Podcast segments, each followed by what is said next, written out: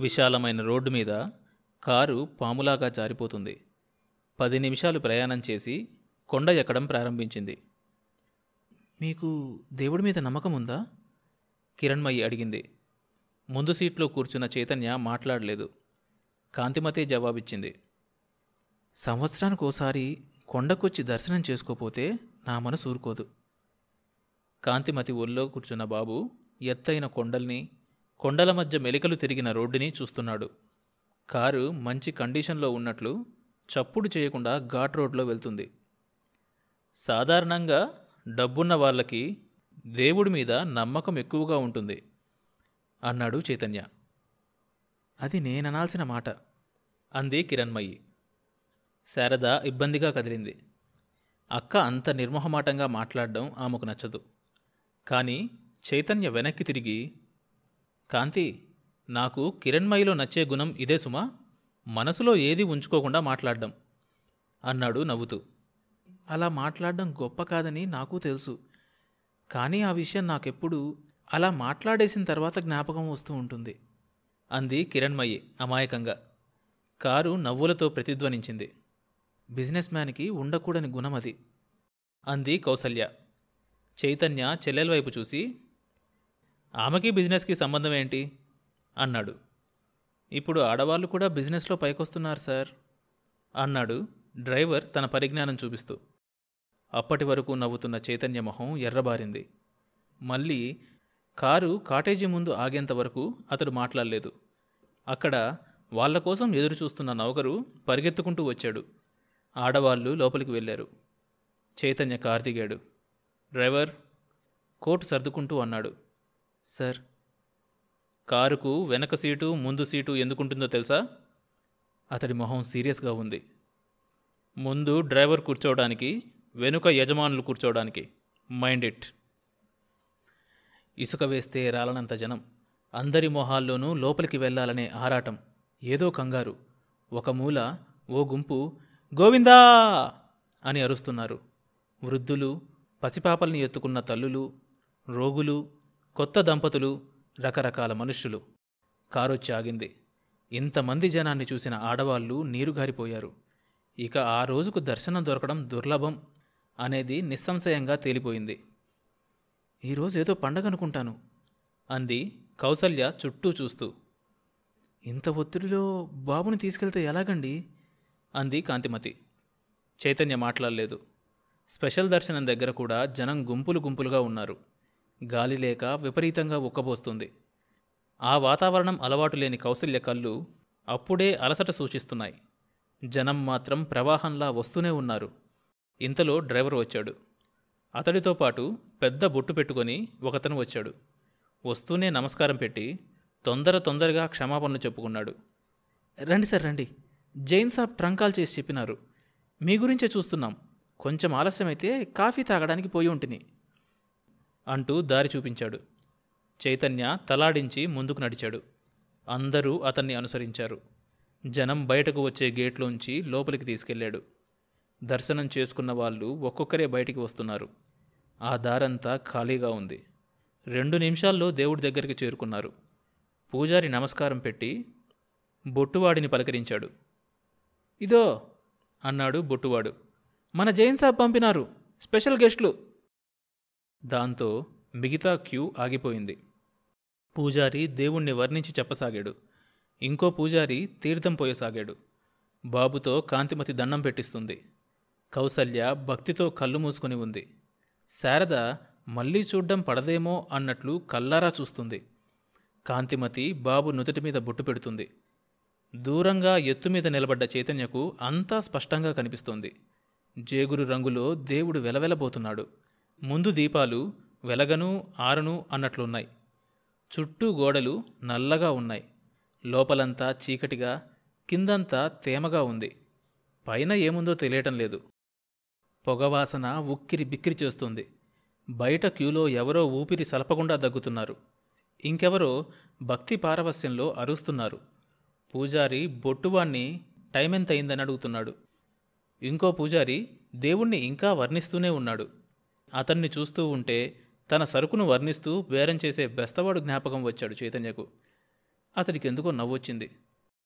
ఎందుకో తెలియదు. తెరలు తెరలుగా నవ్వాలనిపించింది. అతడి మనసులో ఏముందో అతడికే స్పష్టంగా తెలియదు. తను ఎత్తు మీద ఉన్నట్లు మిగతా వాళ్ళంతా కింద ఉన్నట్లు భావన. రెండు చేతులు కట్టుకొని పక్కకి జొరబడి చూస్తున్నాడు. ఇంతలో అతడి వెనుకగా ఉన్న క్యూలో కలవరం మొదలైంది. సహనం చచ్చిపోయిన వాళ్ళని గైడ్లు సరిచేయబోవడంతో గొడవ జరుగుతుంది. చైతన్య అటు చూశాడు.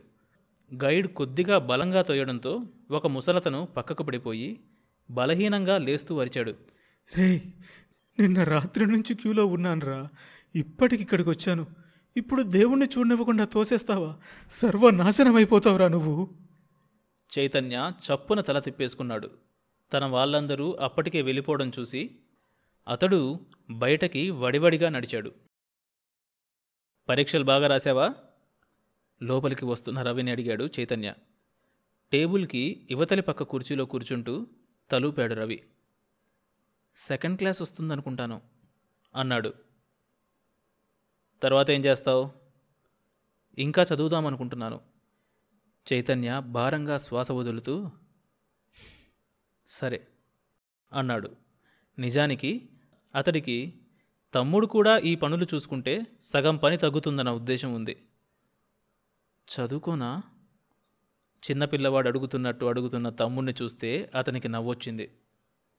అదేంట్రా అలా అడుగుతున్నావు? అన్నాడు నవ్వుతూనే. ఏం లేదు నువ్వు సరేనని చాలా క్యాజువల్గా అంటుంటే? చైతన్య కుర్చీలో వెనక్కి వాలుతూ నువ్వు ఈ విషయాలు కొద్దిగా చూసుకుంటూ ఉంటే బాగుంటుందన్న ఉద్దేశం. నాకు కూడా శ్రమ తగ్గుతుంది. నీకు పని తెలుస్తుంది అన్నాడు. రవి బెదిరినట్టు కుర్చీలోంచి లేచి బాబోయ్ ఈ రొయ్యల బిజినెస్ నేను చేయలేనన్నయ్యా. ఆ మాటకొస్తే అసలు ఏ బిజినెస్ చేయలేను అన్నాడు. ఏం? నేను శుద్ధ అమాయకుణ్ణి. నా మొహం చూస్తుంటే ఆ సంగతి తెలియడం లేదా? చైతన్య నవ్వాపుకొని సర్లే అన్నాడు. ఇంతలో రంగయ్య వచ్చాడు. నేను వెళ్ళొస్తానన్నయ్యా అన్నాడు రవి. తలూపి రంగయ్య అందించిన స్టాక్ స్టేట్మెంట్ చూశాడు చైతన్య. దాదాపు ఎనిమిది లక్షల దాకా ఉంది స్టాకు. ఈరోజు ఇంకో యాభై వేల స్టాక్ వస్తుంది బాబు. నాలుగు రోజుల్లో పది లక్షలు పూర్తవుతుంది అన్నాడు రంగయ్య. అవ్వాలి. నెలాఖరు కల్లా పంపకపోతే కాంట్రాక్టు అనవసరంగా పోతుంది. కొంచెం ధర ఎక్కువైనా కొనేయండి. మళ్ళీ క్రిస్టమస్ వచ్చిందంటే మూడు రోజులు పనివాళ్ళు దొరకరు. రంగయ్య తలూపి వెనుదిరిగాడు. రంగయ్య గారు మీ పాపకెలా ఉంది? అతడి మొహం పాలిపోయింది. అలాగే ఉంది బాబు రాయవెల్లూరు తీసుకువెళ్ళాలనుకుంటున్నాను మరి ఎప్పుడు తీసుకెళ్తున్నారు? రంగయ్య మాట్లాడలేదు. చైతన్య అతడి దగ్గరగా వెళ్ళి భుజం మీద చేయి వేశాడు.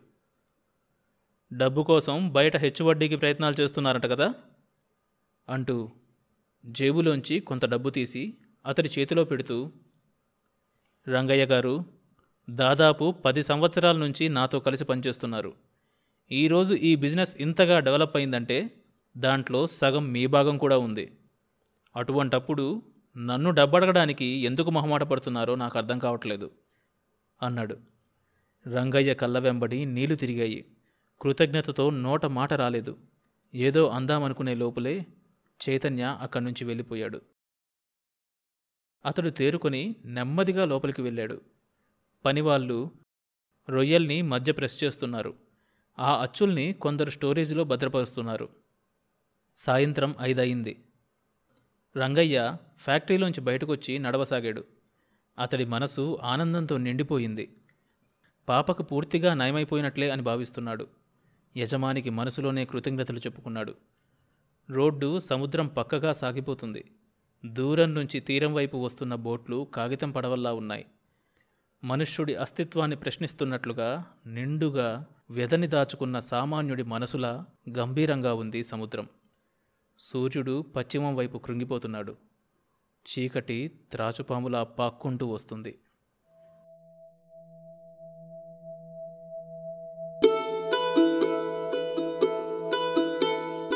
ఆ తర్వాత ఏం జరిగింది తెలియాలంటే ఈ షోలోని నెక్స్ట్ ఎపిసోడ్ వినండి.